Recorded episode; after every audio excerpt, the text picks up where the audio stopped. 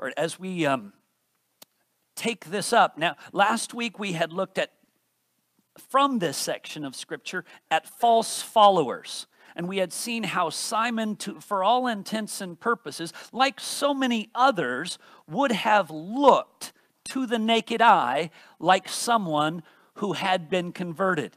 There had been some verbal expression, there had been some group participation, there had even been baptism, but the his heart was later revealed, much like we saw the, the stones or the seeds that were planted both on uh, thorny ground and the rocky ground. They continue only for a time. And we see that the declaration is that he's still in the gall of bitterness. And that tremendous warning that goes out to all that until and unless, by the grace of God, we have been made a new creation in Christ Jesus. A momentary emotional experience is not enough. That real union with Christ, apart from Him, you can do nothing. But we also saw that in, in uh, John chapter 15, when you are united to Him, when you abide in Him, you will bear much fruit and so prove to be his disciples. And so we as this unfolds, we've seen that, but also kind of caught into this that led to his confusion was something that happened in this passage that happens somewhat only here. Something similar happens in Acts chapter 19, but somewhat only here. And we want to try to understand how this happens, why this happens, and how it unfolds. Now, I want us to remember this. The scriptures are very clear about who God is and what his purposes are. We do remember under the old covenant of the Old Testament that God had marked out the people of Israel to be his covenant people. When Jesus had come, he even said these words to his 12 in Matthew chapter 10, verse 5 and following. These 12 Jesus sent out with the following instructions Go nowhere among the Gentiles and enter no town of the Samaritans. Go only to the lost sheep of the house of Israel and proclaim to them the kingdom of God is at hand. Okay, so that's what Jesus had told to them during his earthly ministry. We do remember, though, after they have not only continued their rebellion and rejection against the law of God, but in the ultimate breach of the covenant, when they rejected the promised Messiah who was sent, who performed for them all of the prophesied messianic prophecies, proving he was the Messiah, the Christ, they still rejected him and not only rejected him, not only decried him, not only spoke against him, but crucified him in anger, in bitterness, in hatred and malice. And yet Christ gave himself up on the cross for many of them. But when he rose again, he, he was going to establish in himself a new people who aren't established by the blood of the old covenant, where blood was spread onto hyssop and it was spread onto the tablets of the law and it was spread onto the priests and it was spread onto the people, and they were in some way sanctified, consecrated by blood, set apart unto God. But as Hebrews, which many of you reading the M'Cheynes have been reading through, Christ would come and we'd be sprinkled with a better blood not literally, thank you.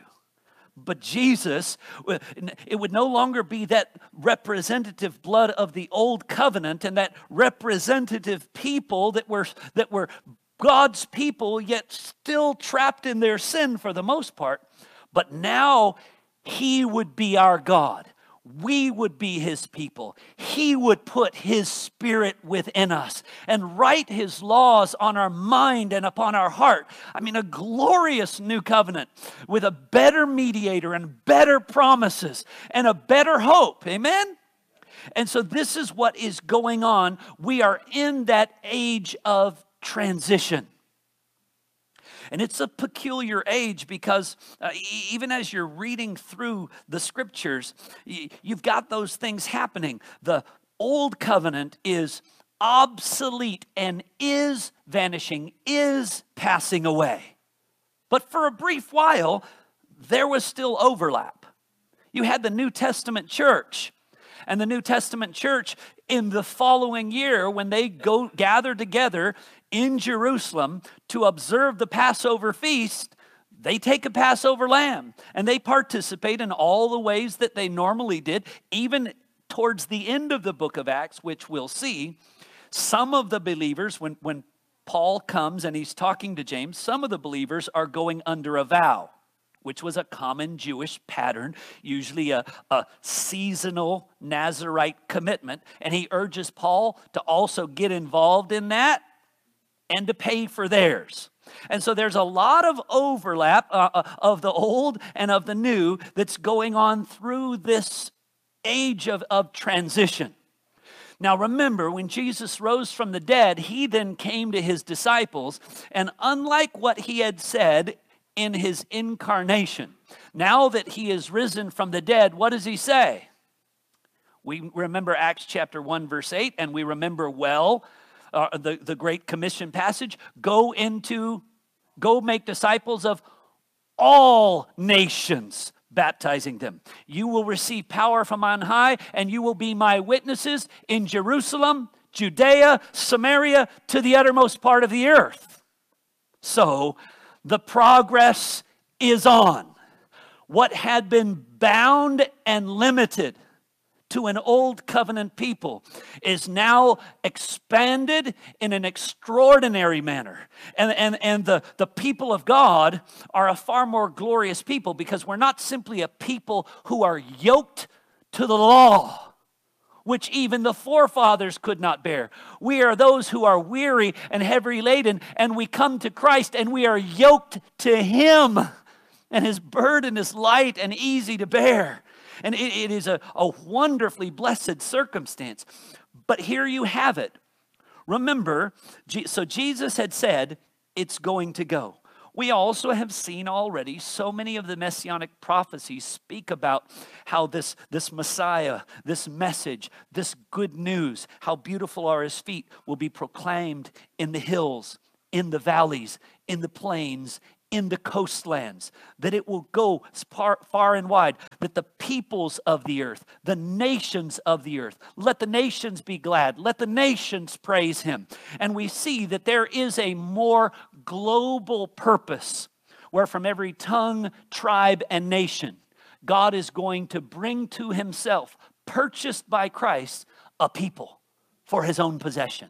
We see that but there is a lot of baggage built up in the history of Jewish ethnocentrism. Their, their, their commitment to themselves, their, their view of themselves alone as the people of God. Remember, such strong views to where they would look at Samaritans.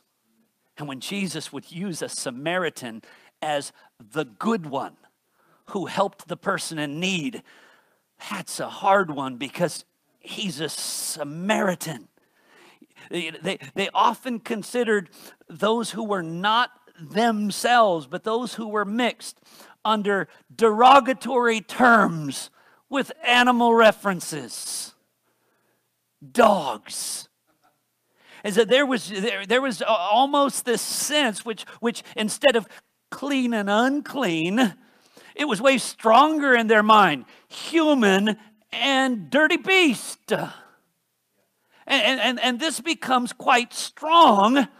But then Jesus says, no. And we're going to see as we get to chapter 10, God is going to bring down in, front of, of Peter all of these animals of which are unclean and tell him, rise, kill, and eat. He's like, I've never defiled myself with anything that is unclean. And he tells him something that needs to lock. Do not call unclean what the Lord has called clean.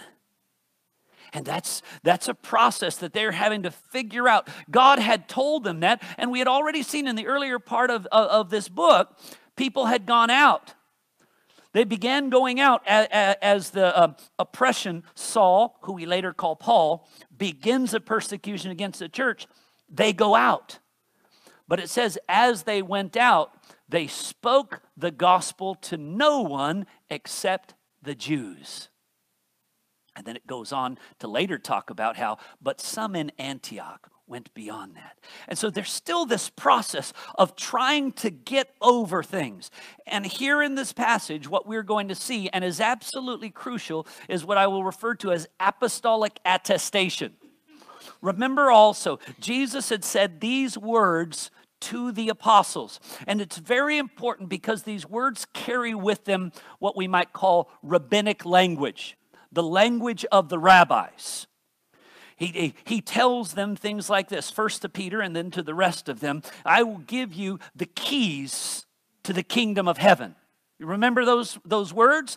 And whatever you bind on earth will be having been bound in heaven. And whatever you loose on earth will be having been loosed in heaven. Now, most of your translations don't say it that way, but I'm, I'm giving you a, a more clear rendering of the complex Greek of that passage.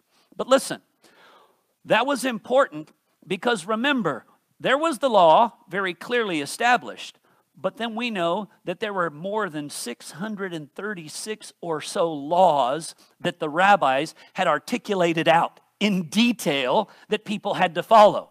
Because what they would look at is certain practices that may not be articulated in the law, and they'd add to it. One of those, for example, is a problem that the apostles of Jesus faced, as maybe your children have at times. Why are they eating without washing their hands? You know, they're breaking the traditions of the elders. Now, was that an, a binding law given from Sinai and given through Moses? Well, no, it wasn't. But what happened?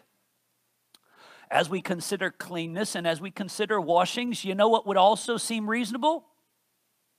To do this. And so they add, and, and, and a number of other such laws and practices they began to add. And in the mind of the Jews, the rabbis, who were the well learned and wise ones, they could bind things,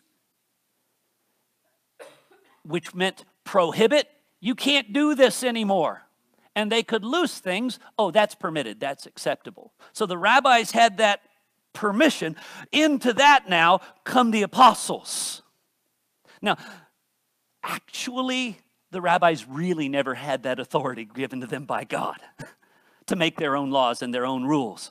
But now, moving forward, the, the apostles are going to be able to tell the children of God look, you don't need to go to the temple.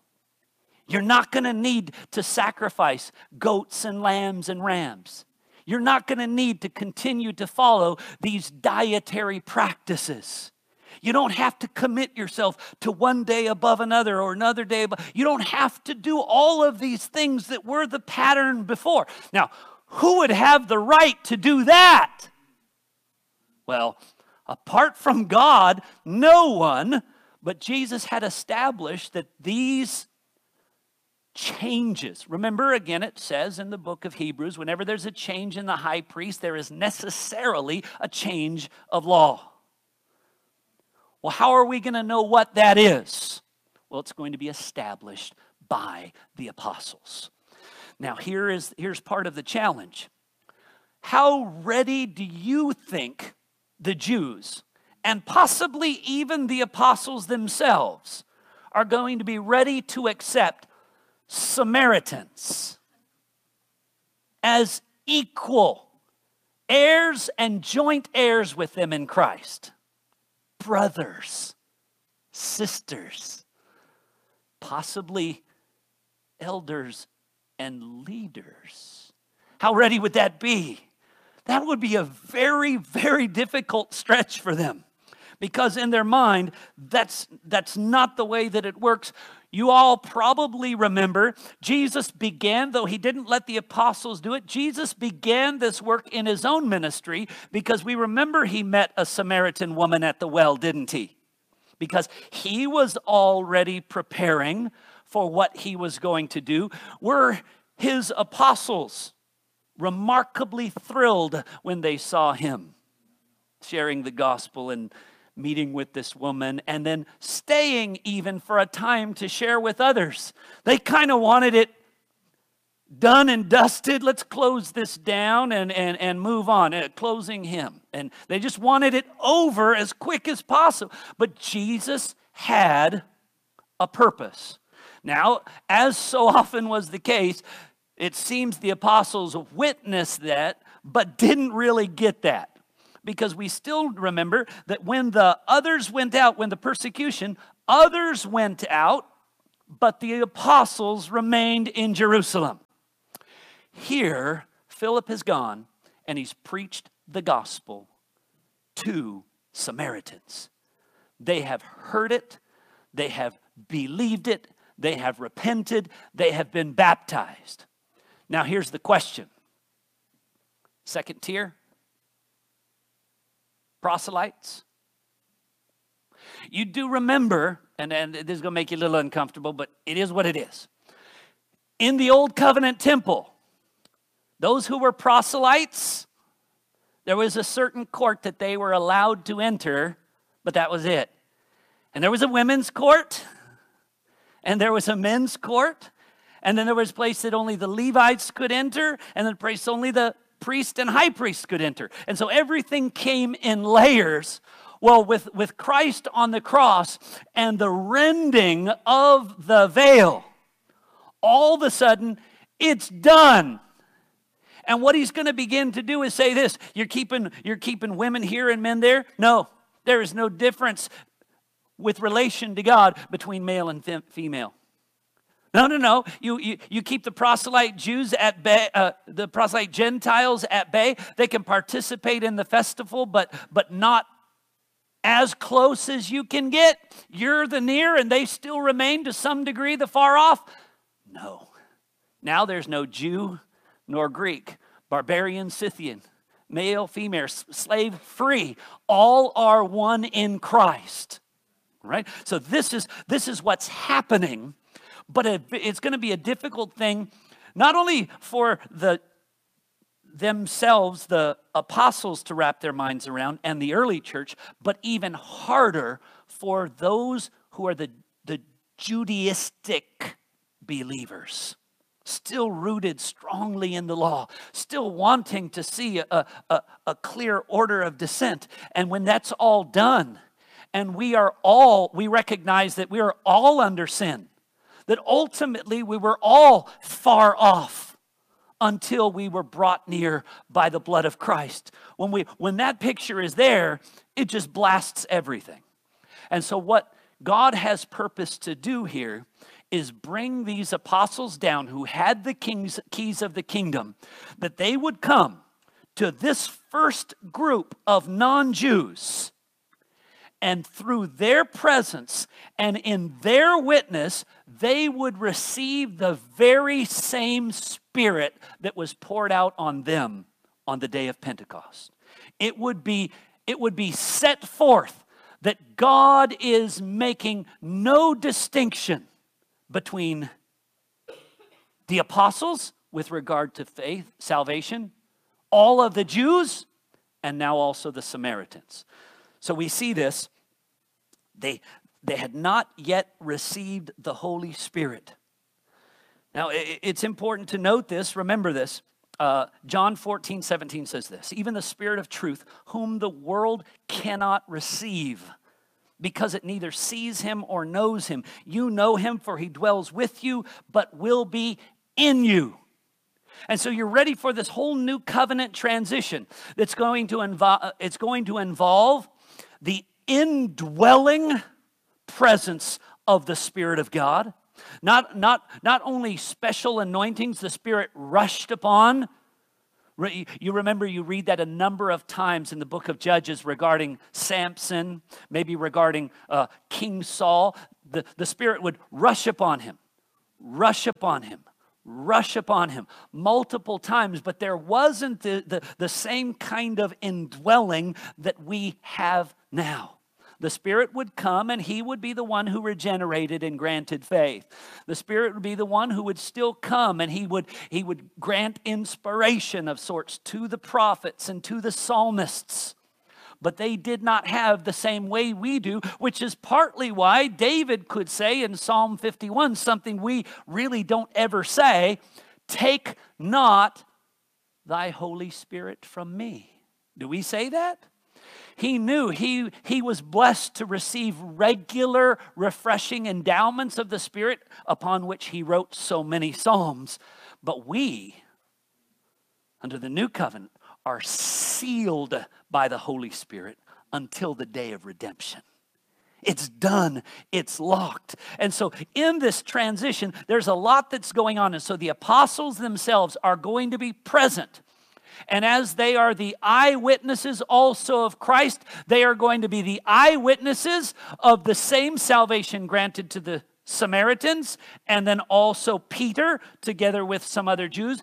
Peter, an apostle, will be eyewitnesses to the same salvation given to the Gentiles, so that the apostles continue with their apostolic authority of attestation. God has equally accepted these men. Hence the delay. Also important to note here, the Holy Spirit was given on through the laying on of hands of the apostles, not anyone else. Nowhere else in Scripture does that ever happen. There's one other place where, with the laying on of hands, the Spirit seems to have been given. That's Acts chapter 19, and that is again the Apostle Paul. So it is an apostolic laying on of hands, not outside of that. But I want us to begin to, uh, to not miss this. Let me read a section for you to just try to get this in our minds. It's out of Ephesians chapter 2. But now, in Christ Jesus. I, am emphasizing the words I am for a reason. This is the change. This is now where we're at because our covenant is in Him.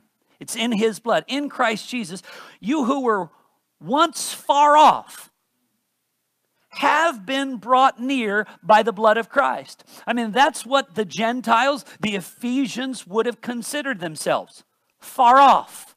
But now, not at all. It is the blood of Christ that avails. 14.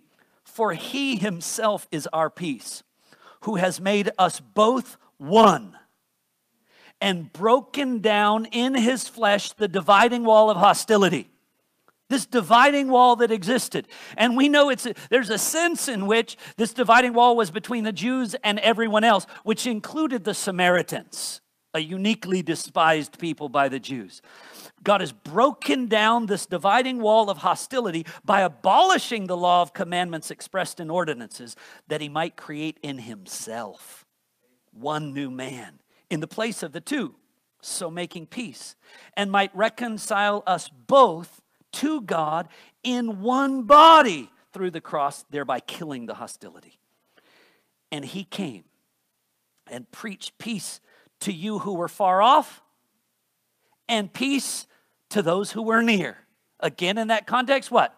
Peace to those who were not Jews, and peace to those who were Jews. The grounds of peace, the grounds of hope, the grounds of salvation, the grounds of forgiveness, is it different?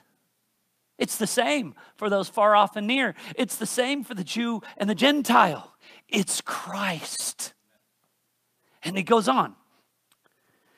For through him we both have access in one spirit to the Father.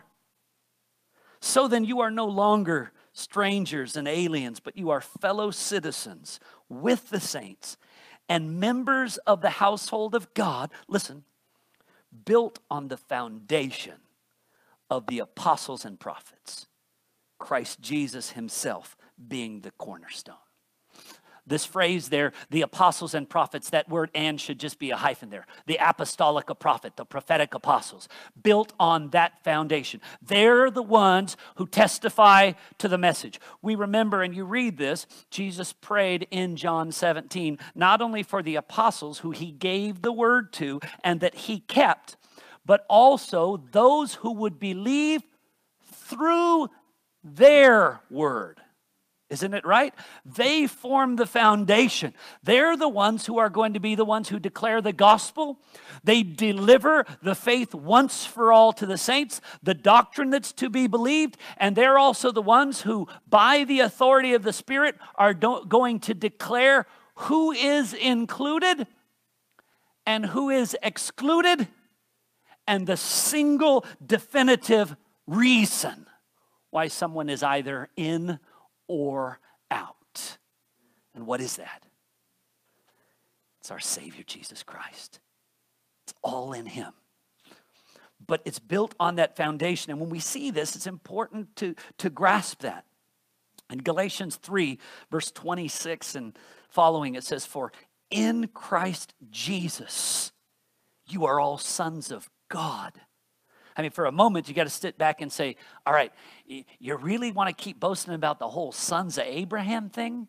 Listen, in Christ Jesus, you are all sons of God. You really want to be a son of Abraham only. you want to be not just a son of Abraham, but a son of God, right? And again, it's gonna uh, it's gonna open that up to us. For as many as were baptized into Christ have put on Christ.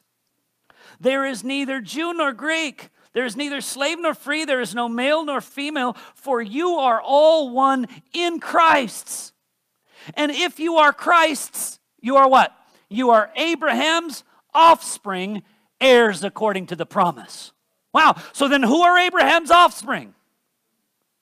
Those in Christ, God's sons. And so you realize wait a second, it's both of those things. The, the, we are heirs of those glorious promises, fellow citizens in this purpose of God. And many of those who thought they could trust in their flesh for citizenship or inclusion in the household find out it is not in your flesh, it depends on your faith. Those who have faith in Christ. So that's why it says in Colossians 3 11, here there is no Greek, not or Jew, circumcised and uncircumcised, barbarian, Scythian, slave free, but Christ is all in all. And so, what these men would do is they would come down here and they would pray and they would be eyewitnesses. These men have received the same word that we preached. These men have believed it. These men have professed it. In repentance and professing, they've been baptized, identifying with Christ. And more than that, they have received the same Spirit that we received. Now remember this. When did the apostles believe? Hard to know. I see you working through it. Well, maybe different times for different ones. Now, when they believed, did they receive the promised Holy Spirit immediately? No. Jesus, after resurrection, would, would breathe on them and they would receive the Spirit, seemingly again momentarily, because then he would explain to them, but then he says, wait until you receive power from on high. Correct? Now, while they, as well as the 120, were gathering together for prayer in Jerusalem, waiting for the Spirit to be poured out, were they already believers? Had they all had they already repented? Had they already believed? Had they already in some sense been baptized? And the answer was, yeah, they all had. But had they received the Spirit? Not yet, because we are talking about this curious age of transition between the covenants, where they would receive it a bit later than the day of their salvation. Here also in Samaria, they would receive the Spirit like the apostles did a bit later than the day of their salvation, in order that the apostles would attest to their absolute full inclusion among the people of God. So I want us to, uh, to see how, how wonderful this is. It, actually, Jesus, in speaking to the Samaritan woman in John 4, 23 says this The hour is coming and is now here when the true worshipers will worship the Father in spirit and in truth. For the Father is spe- seeking such people to worship him. The Father is spirit, and those who worship him will worship in spirit and truth. So, again, be careful if you ever meet somebody who tries to divide spirit and truth, or who tries to divide grace and truth. You don't divide things that are indivisible. Spirit and truth. This is the design, this is the plan, and this is how it's going to unfold. It was told on the day of Pentecost in Acts 2 20, 38. Peter said, Repent and be baptized, every one of you, in the name of Jesus Christ for the forgiveness of your sin, and you will receive the gift of the Holy Spirit. And they did. Many repent and were baptized, and what? Received the promised gift of the Spirit. Here, there in the presence of the apostles. Now, again, we come, and, and I want to uh, note this. So, initially,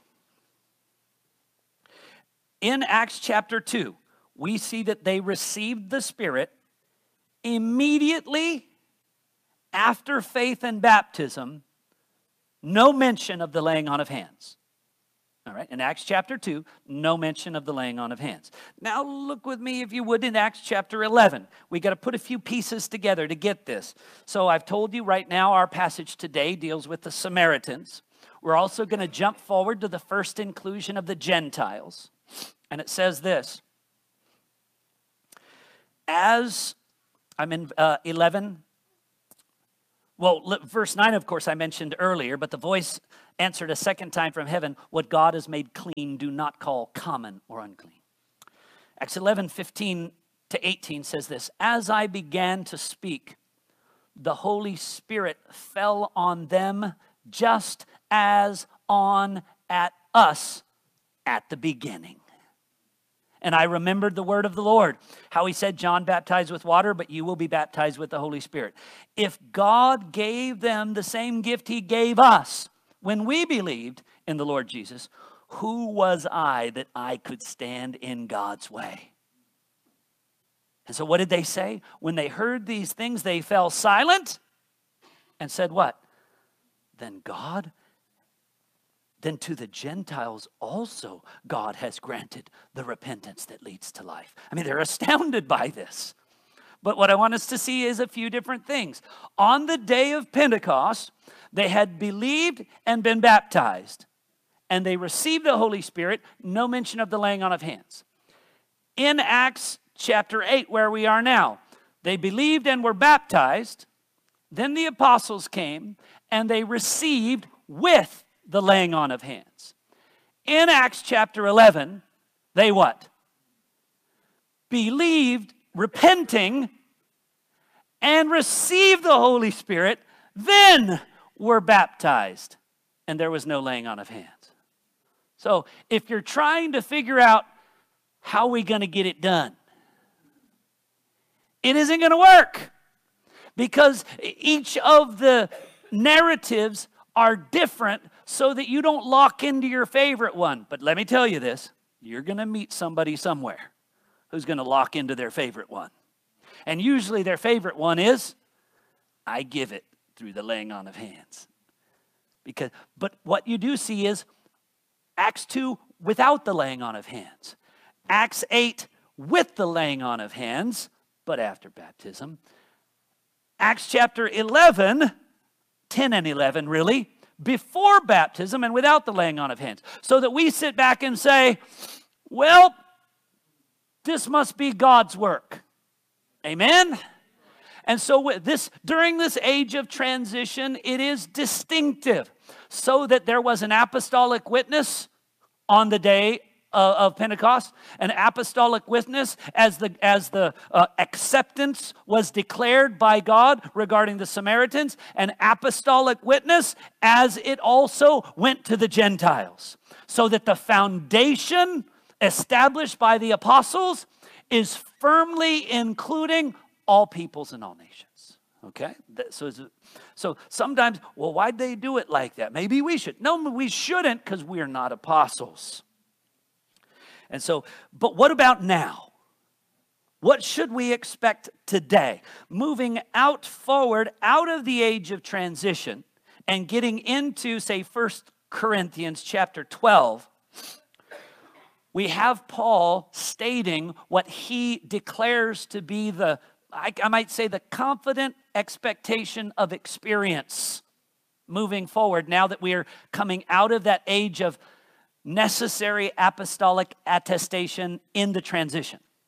I know these are big words, and I'm sorry for that. I hope I'm being clear. 1 Corinthians 12, verse 13 says, For in one spirit we were all baptized into one body, Jews or Greeks, slaves or free, and we're all made to drink of one spirit. So, what is his expectation moving forward? For the New Testament believer, their general ordinary expe- expectation would be this In the day that I hear the gospel with faith, I repent, receive baptism, and drink of the Spirit. It was all going to be on a given day. Now, that's messy for us today, too, isn't it? Because how many of us were baptized on the day that we responded to the gospel in faith and repentance? It wasn't not my experience, not yours. But as we read through the New Testament, don't we see it time and time and time again? On the day of Pentecost, even it seems took place here in Samaria. He did not wait for the apostles to come to give them baptism. And so uh, the, the, the whole experience was caught up in one whole, and that's what they would expect. And that's why Jesus said in John 7, verse 39, now, he said this about the Spirit, whom those who believe in him were to receive. For as yet the Spirit had not been given because Jesus was not yet glorified. So Jesus is explaining that when, when all is done and the transition is totally, uh, uh, totally taken place, this is how you can expect it to happen. Much more like you saw at the household of Cornelius. When they believe, they will receive the Spirit. says this also in, in Galatians chapter 3, verse 2 and 3. He asks them a simple question. He starts like this Let me ask you this. Let me ask you only this. Did you receive the Spirit by the works of the law or by the hearing with faith? So, is he expecting that the Spirit is given through baptism? moving forward out of the age of transition? No, the Spirit's not conveyed in baptism. Is he expecting the Spirit comes through the laying on of hands? No, the ordinary experience of believers in the new covenant age is going to be what?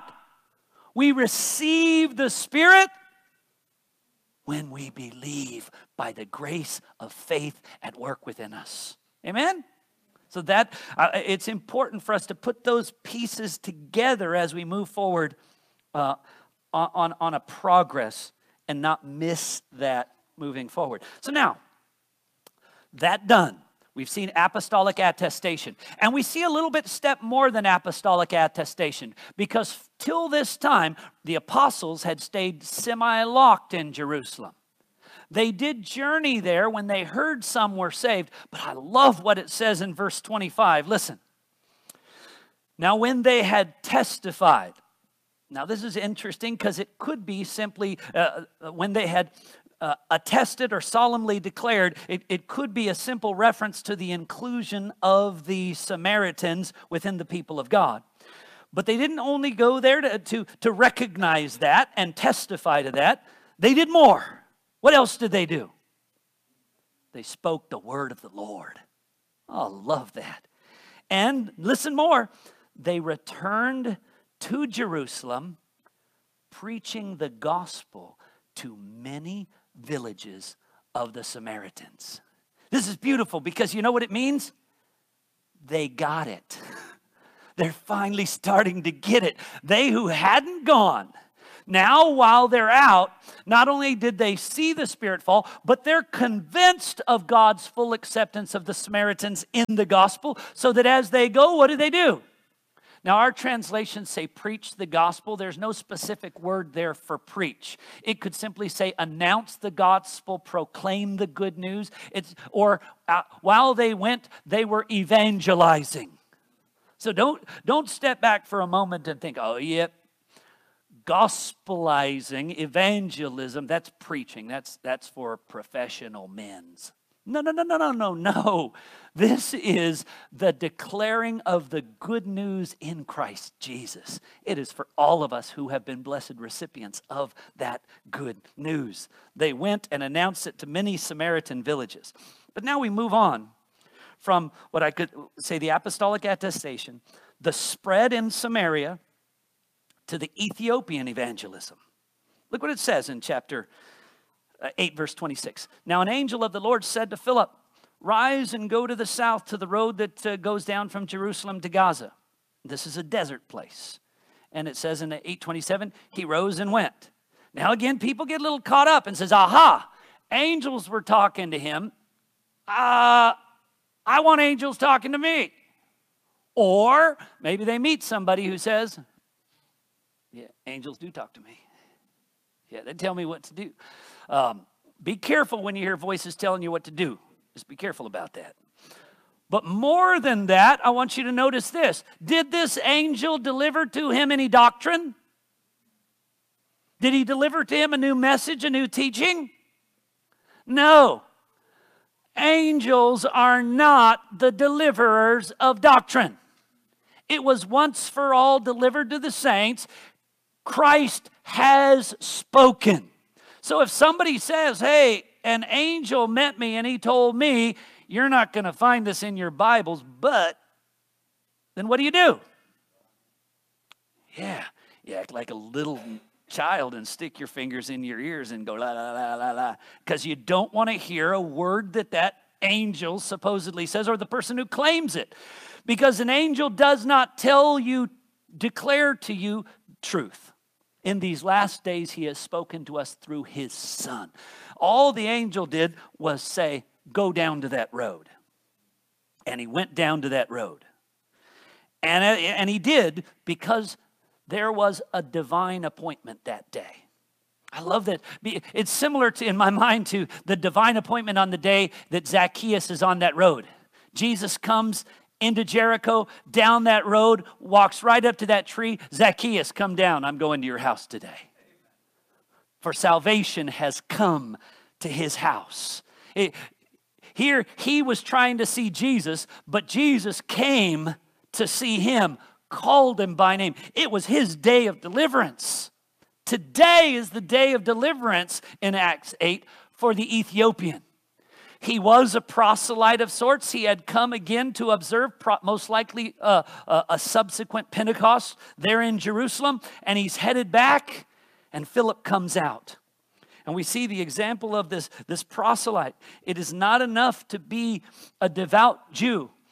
There is not, there is no salvation apart from Christ. He's the only one. It's the only name. Hope must rest in him. And we see he was an influential man in the, in the court of Candace, uh, uh, Candace the queen. And the Spirit tells him, Go over to the chariot. And he goes. Tells us in verse 30, he hears him reading from the prophet Isaiah and asks him, do you understand what you're reading? And he says, What? How can I unless someone guides me? And he invited Philip to come and up and sit with him. Now, what happens, we see a preacher in a passage. It says this. Now, the passage of scripture that he was reading was this it's Isaiah 53, 7 and 8. Like a sheep, he was led to the slaughter. Like a lamb before his shearers is silent, so he opened not his mouth. In his humiliation, justice was denied him. Who can describe his generation? For his life is taken away from the earth. And the eunuch said to Philip, About whom, I ask, does this prophet say this? About himself or someone else? And Philip opened his mouth, and beginning with this scripture, he told him the good news about Jesus. I tell you, this has to always be our priority in conversations with people wherever it starts, the goal is to get to Jesus as soon as possible. We don't need to we don't need to tell them well Isaiah lived from this year to this year and he prophesied to this king and to that king and he was I mean fun, but there's no salvation in that. And later it can be helpful as we learn other things from the scriptures through studying. But when there's an opportunity, there's only so much. Um, intelligent design, creation versus evolution, all those kinds of things. You could end up arguing the rationality of things until you're blue in the face. But you know what? Giving mental assent that there's the outside intelligible possibility that there's a designer does not save anyone. And I will tell you this if God is pleased by the power of the Spirit through the seemingly foolish preaching of the gospel of Jesus Christ to open their eyes to see the glory and truth of it, it's going to be very easy to explain to them creation. It's going to be very easy to explain the truth of God's word to them following that. And it's now something where they won't simply give a nod to, they'll fall in their, on their knees and say, Great is the God of creation, oh, the God of my salvation, won't they? And so we want to get to Christ as soon as possible whenever we're dealing with unbelievers, which is why Paul to the unbeliever says, I consider myself to know nothing but Christ and Him crucified. I'm not going to get into a detailed debate about the doctrine of reprobation with an unbeliever. It doesn't do any good. They're not going to understand election. It, it, it, doesn't, it's, it's even, you, you've probably tried it. How easy is it to convince someone of the total depravity of man? Realistically, you feel like it's so easy. I show it to them. But you're showing it to them from what? The Word. Well, I can get them to admit that everyone's made a mistake and everyone's done wrong, but will they acknowledge that having done wrong, they are depraved? No, they won't. Why? They're darkened in their understanding. They're deceived. So we want to get to Christ and get to Him as quickly as possible. We want to make Christ known. As Jesus says in Luke 24, verse 25 and following, He said to them, O foolish ones, slow of heart to believe all the prophets have spoken.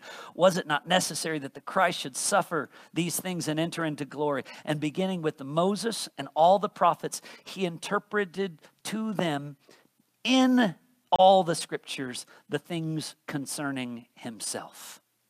Throughout the scriptures whatever whatever book you will look in you will find repeated pointers to the person of Christ over and over again. And it's wonderful to see that. Now please note this there is more in Scripture than only pointers to Christ. There's a multitude, and, and, and, and all of history culminates in the person of Christ. But we are reminded of important things like 1 Corinthians 10, verse 5 and 6, that says, Nevertheless, with most of them that God brought out of Israel, God was not pleased, for they were overthrown in the wilderness. Now, these things took place as an example for us that we might not desire evil as they did. So some passages are for our correction, our instruction, our training in righteousness, our reproof, right? Preach the word. It has a, a, a multifaceted and powerful and profound use. But even then, we might ask this the training in righteousness, the ability to no longer desire evil, can we do that on our own?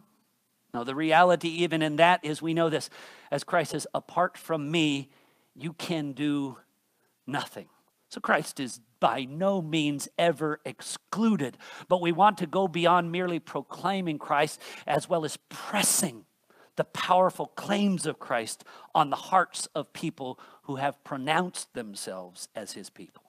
So we want to continue to glory in that. And we see that he, he then believes it says in verse uh, 36 and they were going along the road and they came to some water and the eunuch said, See, here is water. What prevents me from being baptized? I do want to ask you this. Is there a lot of instruction about baptism in Isaiah 53, verse 7? No. See, what's happened is he has driven it home. And he's driving home the, the picture of new birth, the picture of necessary cleansing, uh, uh, the, the picture of washing, the picture of repentance. He's driving home these things by not simply, I, I, I sometimes maybe am convicted in my own experience about this. How many times will we have maybe preached the gospel to someone, we think? There's been no mention of baptism. There's no awareness on their part that they ought be baptized. When Philip was done, he understood that I must believe these things, which he surely did, and repent of these things, which to some degree, as a proselyte, he would have. Now, resting in Christ, he wants that full identification. And what? Be baptized. What's to stop me from being baptized? Here's, here's much water. And so, what do they do? They go down. The day of his divine appointment was the day of his baptism. I just want to back up a few seconds from that. We're almost done for today. But note this some people get a little caught up in things. They say, listen, you're going to have to wait till we can organize a special meeting where everybody can be there. Uh, how many uh, people were there to witness this one? Not many. And so, is it necessary that uh, people, we, we turn it in, it is a public profession. Is it a public?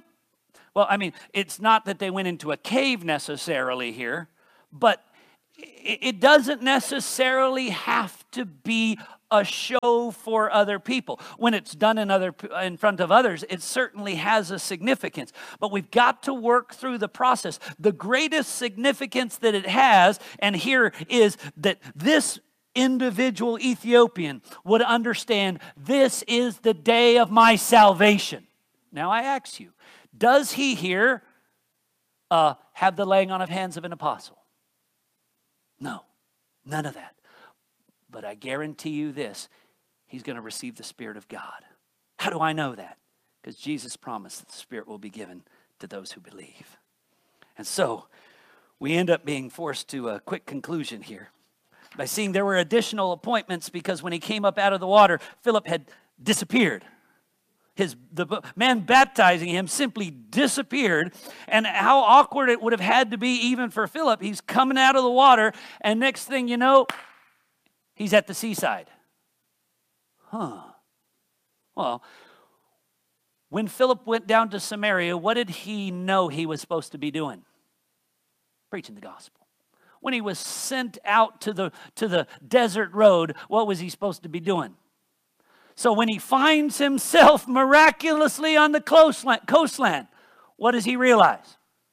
I guess I know where I'm supposed to be preaching today because this is where God has put me. So now, you may have never had an angel tell you to go there. You may have never disappeared and showed up somewhere else. But somewhere at some time, you found yourself somewhere. And where you are, there are people who need to hear the gospel. And that's why we are here to glorify God, to proclaim His good news, to encourage one another and love one another. Simple things in this passage. Apostolic attestation, the spreading in, uh, uh, the gospel in Samaria, the Ethiopian evangelism, where there's a divine appointment, a passage and a preacher, and a believer who is baptized, and then additional appointments. The evangelism is beginning to spread as God is doing his work. And it didn't matter if you were an Ethiopian eunuch, because if you do remember, under the old covenant, a eunuch was even another special case where he wouldn't be able to participate in certain ways in, in, in the temple. And so, all of these things, God is just showing look, my grace includes people from every tongue, tribe, language, and people. Come to me, all you who are weak and heavy laden. All who come to me, I will never cast out. But unless you come through me, there is no other way. There is no other salvation. There is no other peace. There is no other Lamb of God that was slain for the sins of the world.